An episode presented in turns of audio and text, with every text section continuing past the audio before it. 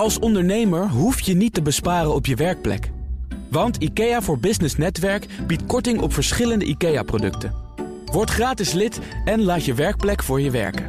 IKEA, een wereld aan ideeën. We zien op heel veel terreinen dat marktwerking doorslaat. En het kan doorslaan. En dan ineens ook een, een, een ongelooflijk tegendraads effect krijgt. Doordat het ja, maar minder goed wordt.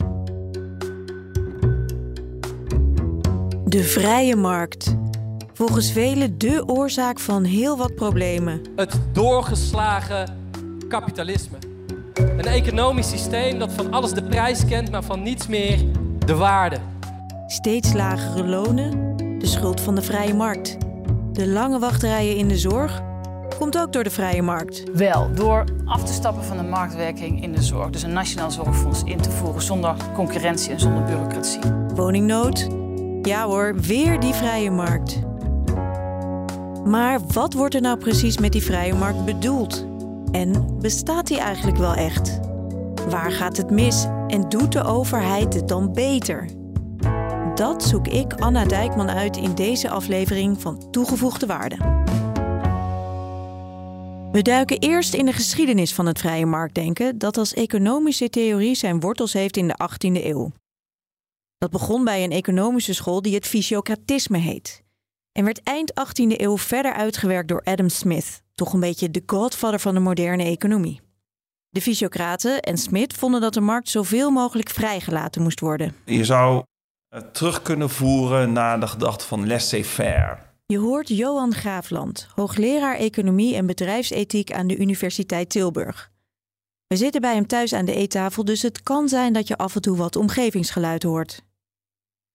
Johan is gespecialiseerd in de filosofie van de economie en legt uit hoe het vrije marktdenken begon bij de fysiocraten. De fysiocraten en ook Adam Smith die reageerden in hun tijd op een school die het mercantilisme heette. En het mercantilisme stond voor dat de overheid daadwerkelijk veel interveneert in de economie. Want zij vonden dat de overheid de nationale industrie moest beschermen. Dus dat betekent importtarieven om import tegen te houden, subsidies voor bedrijven die exporteren. En het idee was dat een land dan rijk zou worden. Ja, heel protectionistisch. Ja, heel protectionistisch. Ja. eigenlijk komt dat nu een beetje terug. Hè. We leven nu ook weer in een situatie in Amerika en China uh, protectionisme weer wat terugkomt. De fysiocraten waren dus tegen dat protectionisme. Waarom niet meer laissez-faire, laissez-passer, vroegen zij zich af. Minder overheidsbemoeienis dus. Nu zagen zij vooral de landbouw als een bron van rijkdom en waardecreatie. Adam Smith daarentegen vond ook dat de handel en industrie daar een belangrijke rol bij speelden. Adam Smith pleitte dus voor vrijhandel. Dat betekent dat de overheid niet uh, de eigen industrie moet beschermen. Uh, en hij beargumenteerde dat dat goed is voor beide landen. Dus zowel de uh, als ze handel drijven, is het voor beide landen goed als de vrijhandel is. Hij neemt ook als voorbeeld op het uh, individuele niveau. is het het beste als we gewoon ruilen op basis van eigen belang. Dat leidt uiteindelijk tot het hoogste gemeenschappelijk belang. Alsof er een onzichtbare hand aan het werk is, schrijft Adam Smith in zijn beroemde boek Wealth of Nations uit 1776, dat vaak wordt gezien als de basis van het vrije marktdenken. Smith was trouwens niet voor helemaal niks doen. Zo vond hij dat er een goed rechtssysteem moest zijn om eigendomsrechten te beschermen en dat de overheid publieke voorzieningen als infrastructuur en onderwijs moest verzorgen. Maar Smit is met de nadruk op handelen uit eigen belang een beetje het boegbeeld van het ikke-ikke-ik-kapitalisme geworden. Maar hij was ook moraalfilosoof en schreef een boek over het belang van deugdzaam leven. En hij was ook kritisch op bijvoorbeeld hoge winsten. Dat lijkt tegenstrijdig. Dat is bekend geworden als uh, de Smith problem hè, in, de, in de literatuur, dat Smith-probleem. Ik heb zelf, heb ik, uh, samen met een collega, hebben wij eens heel goed nog eens gekeken naar die Wealth of Nations. Hebben heel precies gekeken wat Smith daar nu over deugden schrijft. En dan blijkt dat uh, voor Adam Smith uh, het kapitalisme, de vrije markt, zullen we maar zeggen, goed is voor bepaalde deugden. Bijvoorbeeld, het stimuleert met name economische deugden. Dus dat mensen niet lui zijn, maar juist actief zijn. inderdaad ook geld willen verdienen. Ook eigen verantwoordelijkheid nemen. Als je kijkt naar andere deugden in de Wealth of Nations, hè, dus het is een economisch boek, dan blijkt dat hij wel inschat dat het een vrije markt bijvoorbeeld de deugd van de welwillendheid of de vrijgevigheid onder druk zou kunnen zetten. Dus je ziet eigenlijk toch uh, dat hij ook zich wel bewust is dat het niet al, allemaal goed is wat een vrije markt en eigen belang uh, teweeg brengt. Maar je ziet later uh, in het economisch denken, dan zeggen in de loop van de 19e eeuw, dan krijg je een overgang van de klassieke economie, economen zoals Adam Smith dat was, naar de neoclassieke economen. En daarin krijgt men meer oog voor marktimperfecties. En, uh, en dat dan toch een rol van de overheid nodig is om marktimperfecties te bestrijden. Je hebt natuurlijk uh, halverwege de 19e eeuw heb je natuurlijk ook Karl Marx uh, gehad, die theoretiseerde dat de markt, het kapitalisme, het was ook Marx die voor het eerst het woord kapitalisme introduceerde, dat die ook heel destructief kon zijn en uiteindelijk tot uh, grote armoede zou leiden. Aan het eind van die 19e eeuw kwam er dus meer oog voor het feit dat de vrije markt ook flinke nadelen heeft en dat markten kunnen falen, zoals dat heet. Die neoclassieke economen constateerden bijvoorbeeld dat er monopolies en kartels kunnen ontstaan. En daar moet de overheid wel op ingrijpen, vonden zij.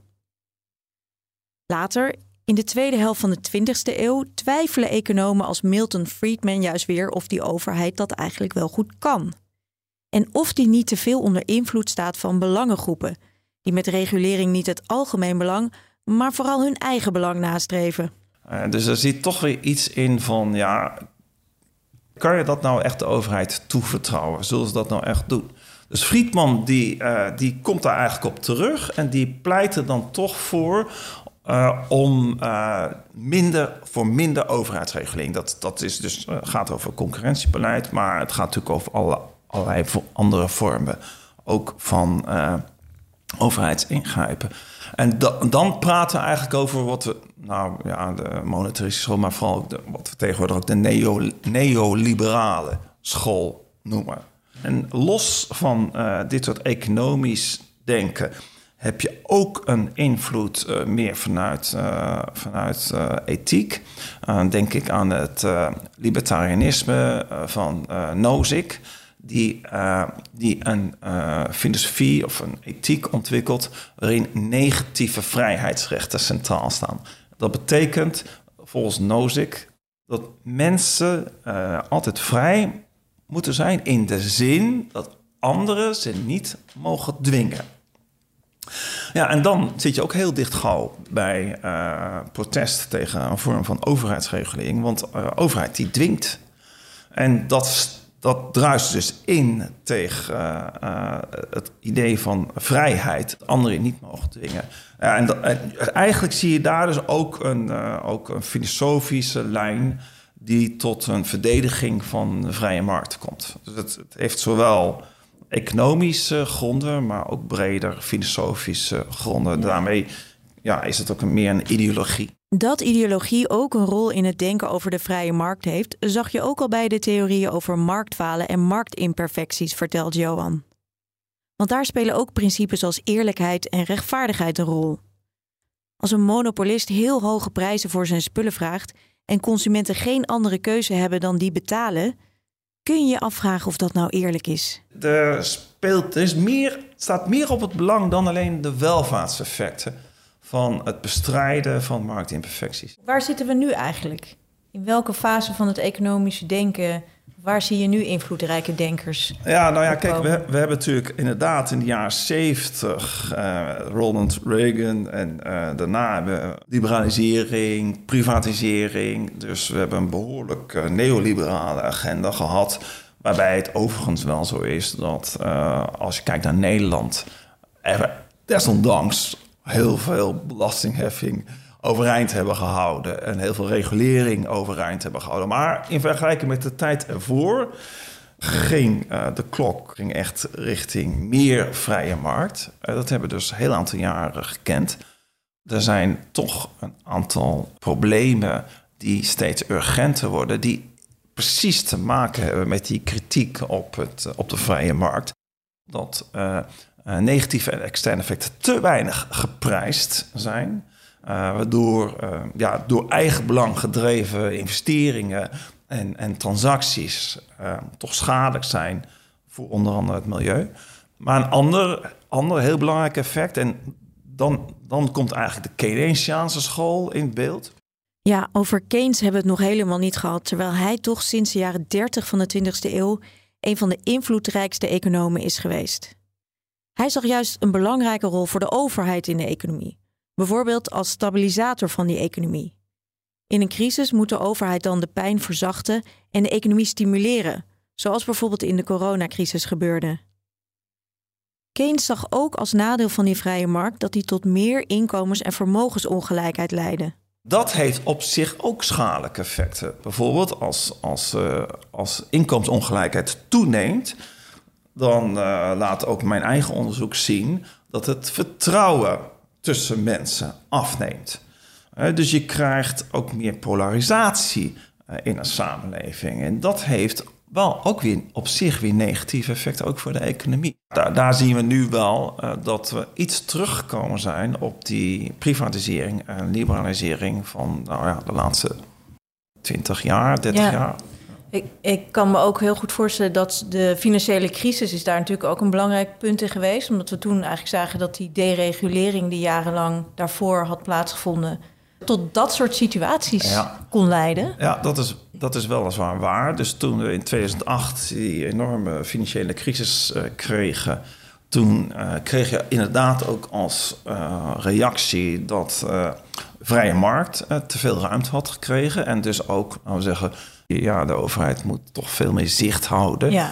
en toch strakker zijn in het reguleren het is een heel persistent debat hoor. Want uh, we dachten toen van nou, nou, dan zullen we wel zien dat de vrije marktideologie uh, het loodje legt. Want dat is absoluut niet gebeurd. Er waren namelijk ook mensen vanuit de neoliberale hoek die zeiden: nee, de kredietcrisis is ontstaan door de overheid. En daar, daar hadden ze ook wel een punt. Want uh, de overheid in Amerika die had, juist, die had het ook bevorderd dat uh, banken ook investeerden in die uh, hypotheekgerelateerde producten die zo risicovol waren. Een vrije markt.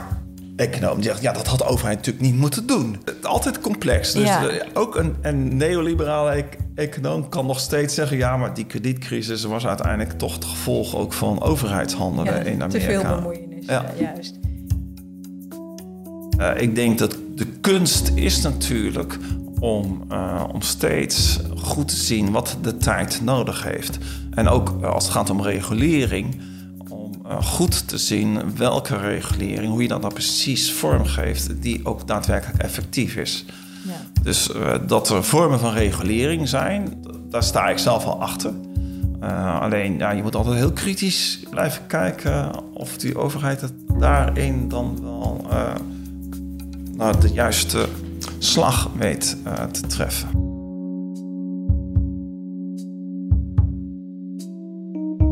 Daarover praat ik verder met Barbara Baarsma, hoogleraar toegepaste economie aan de UVA en hoofdeconoom van PwC. Nou, ik kan je nu vertellen, er is niet één markt die niet faalt. Maar dat wil niet zeggen dat de overheid maar moet ingrijpen, want de spiegel van marktfalen is overheidsfalen. Voordat we daar verder in duiken, geeft Barbara eerst een soort mini-college over wat economen nou precies bedoelen als ze het hebben over een perfecte markt. Je hebt een theoretisch concept dat ook wel heet volkomen vrije mededinging of perfect competition.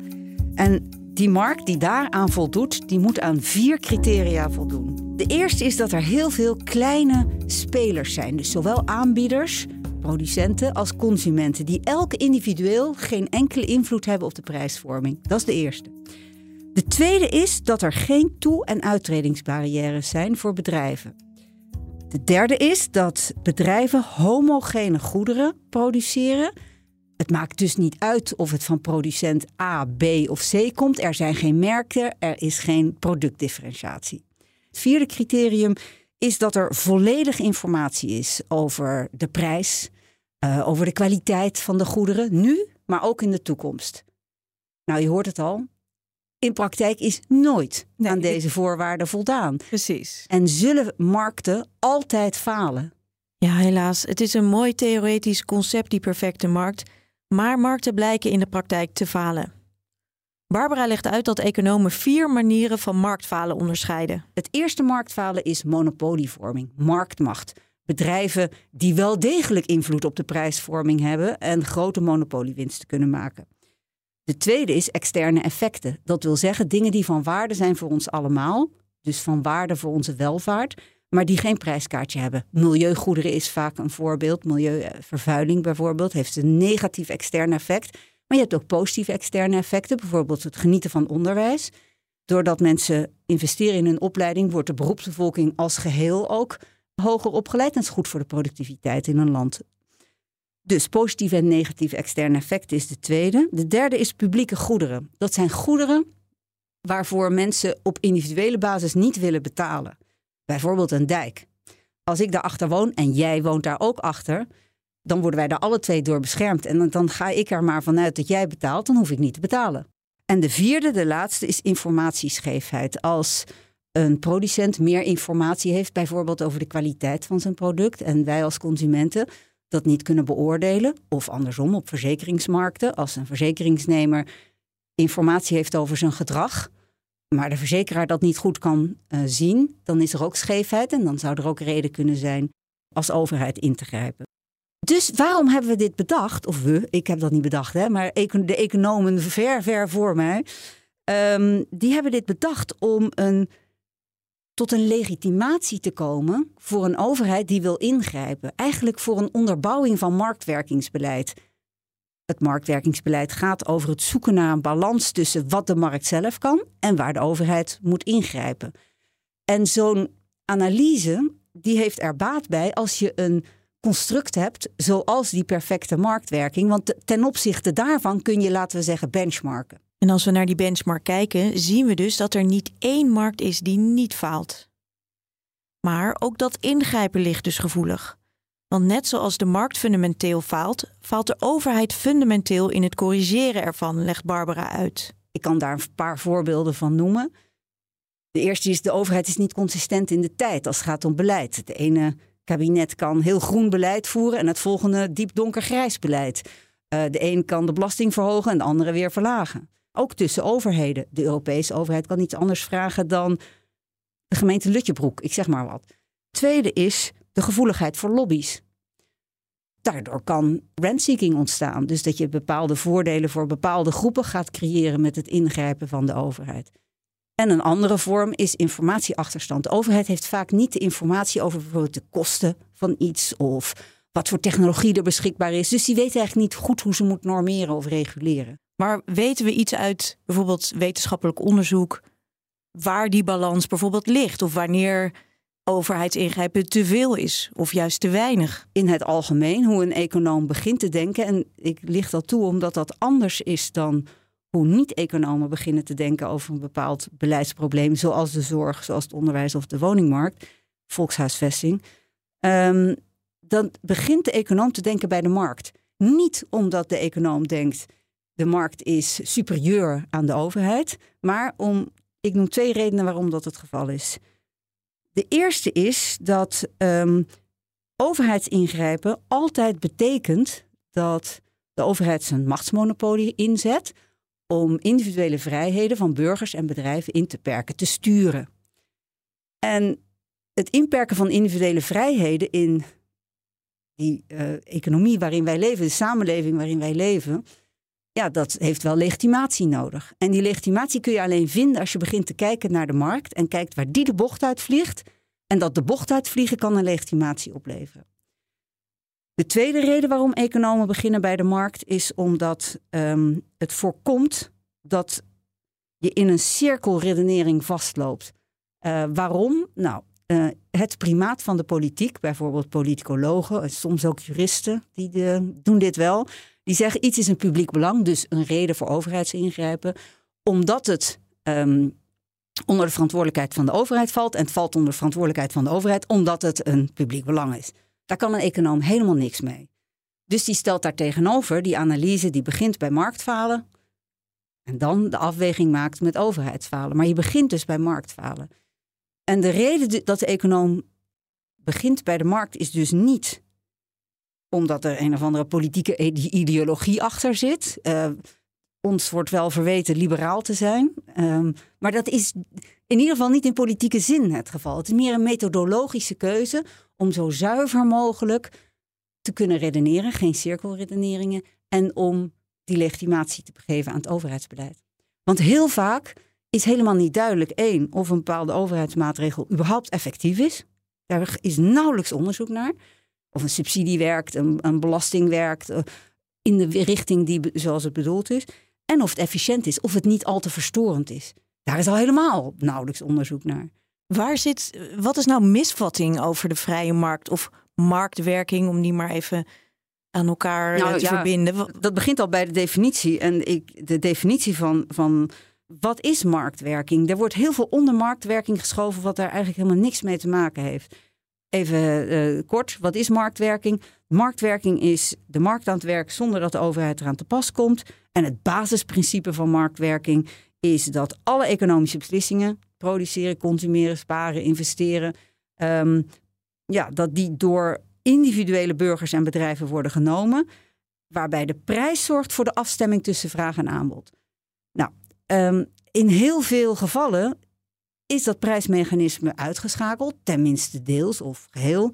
Is concurrentie misschien niet mogelijk? En om dan over marktwerking te spreken is ingewikkeld. Hè? Bijvoorbeeld uh, in het onderwijs, daar wordt gesproken, ja, daar is te veel marktwerking. Uh, daar is geprivatiseerd. En dan probeer ik het gesprek aan te gaan. Wat, wat bedoel je? Die scholen waren altijd al privaat. dat zijn vaak stichtingen of uh, nou, openbare scholen. Maar Hetzelfde in de zorg, hè? Met, ja, met ziekenhuizen, ziekenhuizen zijn ook uh, al privaat. Dus um, privatisering, uh, marktwerking, deregulering, dat worden allemaal door elkaar gehaald. En ik denk wel eens dat um, de doorgeschoten bureaucratisering, hè, misschien door prestatiebekostiging of door allerlei regels waaraan je moet voldoen om bepaalde bekostiging te krijgen, dat daar de pijn zit. Maar dat is geen marktwerking, dat is nagebootste efficiëntieprikkels die in een markt automatisch bestaan als het prijsmechanisme en concurrentie werkt, maar die niet per se in een publieke sector werken. Maar dat is dus hè, dat is geen marktwerking. Ja, maar zo wordt het dan ja, zo dus wordt wel, het wel gezien. Ja. En um, volgens mij is het ook vaak dat, um, dat mensen marktwerking gelijkstellen aan dat ja, streven naar efficiëntie ten koste van alles, ten koste van de menselijke maat. Uh, een soort race to the bottom. Uh, dat is voor veel mensen denk ik ook het idee van marktwerking. Dat dat, dat zich met zich meebrengt. Ja, ik denk dat dat ook wel waar is. Want wat doet een markt? Een markt die uh, niet al te fundamenteel faalt, laten we het zo zeggen. Die kan zeker leiden tot een verdeling die ons niet bevalt, die wij ongelijk vinden. Of die kan leiden tot uh, een kaalslag van arbeidsvoorwaarden. Want de, de markt doet precies wat het zegt: uh, efficiëntie, innovatie en welvaartscreatie. Waarbij het er niet om gaat hoe die welvaart verdeeld wordt. Dat is uiteindelijk een politieke keuze. Dus um, een andere legitimatie voor overheidsbeleid kan zijn, niet die marktfalens waar we het eerst over hadden, maar um, het rechtzetten van een, van een verdeling die op markt, uit marktwerking komt, die niet uh, strookt met de politieke opvattingen. Of een paternalisme. Hè? Dus dat mensen op een markt bijvoorbeeld te veel, ik zeg maar eventjes de populaire dingen gaan roken of drugs gebruiken of nou, andere dingen waarvan de overheid zegt die zijn niet goed voor je en wij weten wat niet goed voor je is, dus wij gaan dat verbieden. Maar dus die paternalistische motieven en herverdelingsmotieven kunnen ook een reden zijn voor, voor overheidsingrijpen. Uh, en dat zijn meer, dat is niet gebaseerd op een economische analyse, maar meer op een politieke afweging. Ja. Dat staat een democratisch gekozen regering natuurlijk geheel vrij. Ja. Alleen wees dan wel transparant waarom je ingrijpt. En dat is nu vaak het probleem. Dat uh, bij marktwerkingsbeleid of, wel, of, of, of ander ingrijpen, dat niet, de overheid niet duidelijk maakt wat die legitimatie is voor overheidsingrijpen. En als dat veel duidelijker zou zijn, dan zou ook uh, het gesprek over uh, bijvoorbeeld hoe moeten we de zorg anders inrichten of de woningmarkt, denk ik wel in de Tweede Kamer op een beter geïnformeerd niveau plaatsvinden, laat ik het zo zeggen. Um, ik heb het idee dat er heel vaak een beetje een golfbeweging is in de samenleving. En dan is er weer, kijken we weer meer naar de overheid, dat die mhm. meer moet doen of meer moet ingrijpen. Dan is er meer vertrouwen in de markt. Het is soms ook een beetje ja, je politieke kleur. Hè? Waar uh, heb je meer vertrouwen in? in algemene zin roepen dat je voor of tegen marktwerking bent, dat geeft, is voor mij altijd een red flag. Want dan weet ik, oh dit is een politieke uitspraak. Maar je hebt helemaal gelijk. Marktwerking en marktwerkingsbeleid is wel onderhevig aan mode. Politieke modus. Want in de economie is dat niet het geval. Voor economen is het gewoon al eeuwenlang een neutraal instrument. Um, maar die modegrillen, uh, die zijn best lastig. Uh, bijvoorbeeld nu bij de recente verkiezingen, als je kijkt naar de, de verkiezingsprogramma's, was het heel erg dat de wind tegen marktwerking ging. Hè? Of het nou ging over de woningbouw, dat heet dan tegenwoordig volkshuisvesting, zorg, onderwijs. En daar werd van ja, gezegd, er moet minder marktwerking. En ja, hoe? Uh, en of het daadwerkelijk marktwerking is dat ze daar bedoelen, of dat er bedoeld wordt minder prestatiebekostiging of betere arbeidsvoorwaarden of, of dat soort dingen. Hè? Dus dat alle problemen die er in die sectoren spelen, dat die maar op één hoop met marktwerkingsbeleid worden gegooid. Dat, dat is wel eens wat ik zie als nadeel van dit soort politieke modegrillen. Ja. Um, en ik denk dat uh, nou, een groot deel van de problemen in de zorg je niet zult oplossen door minder marktwerking. Overigens is die sector zwaar gereguleerd, maar dat even terzijde. Maar dat het probleem daar vooral zit in te weinig mensen, te weinig handjes aan het bed, spreekwoordelijk. En als je bijvoorbeeld kijkt naar zo de woningmarkt, hè? Want je kunt daar volgens mij ook op twee manieren naar kijken: van of de markt faalt hier of de overheid faalt. Of is het allebei? Want het is heel, heel zo'n woningmarkt is natuurlijk ook niet echt een markt of een gekke markt. Is Helemaal niet zelfs. Hè. Daar is bijvoorbeeld, kijk alleen al naar de hypotheekrenteaftrek, kijk naar de huurtoeslagen, kijk naar de huurregulering, kijk naar het grondprijsbeleid, kijk naar, nou, enzovoort, enzovoort, enzovoort. Dat is absoluut geen vrije markt. Er is in Nederland eigenlijk nergens een vrije markt. Het is altijd een overheidsgestuurde markteconomie. Daar leven wij in. En het is dus altijd het zoeken naar de juiste balans balans. Daar zoeken we dus al eeuwen naar. Want die perfecte, volledig vrije markt bestaat niet. Want markten falen. Maar helaas, de overheid faalt ook. Overheidsingrijpen heeft dus ook legitimatie nodig, juist omdat het ingrijpt in vrijheden van mensen. In het zoeken naar die balans spelen daarnaast ook vragen over wat je eerlijk vindt of rechtvaardig. Al zijn dat niet zozeer economische, maar vooral ook ideologische en politieke afwegingen.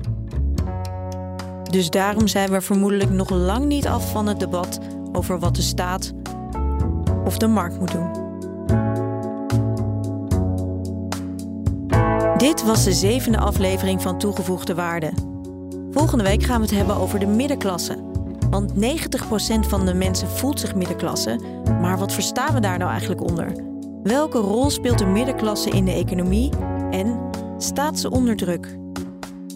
Heb je opmerkingen of vragen? Mail ons dan op podcast.fd.nl of stuur me een DM op x, Anna. Redactie en montage van deze podcast was in handen van Jilda Bijboer en van mij. De muziek komt van Gijs Vriezen. Dank voor het luisteren en tot de volgende keer.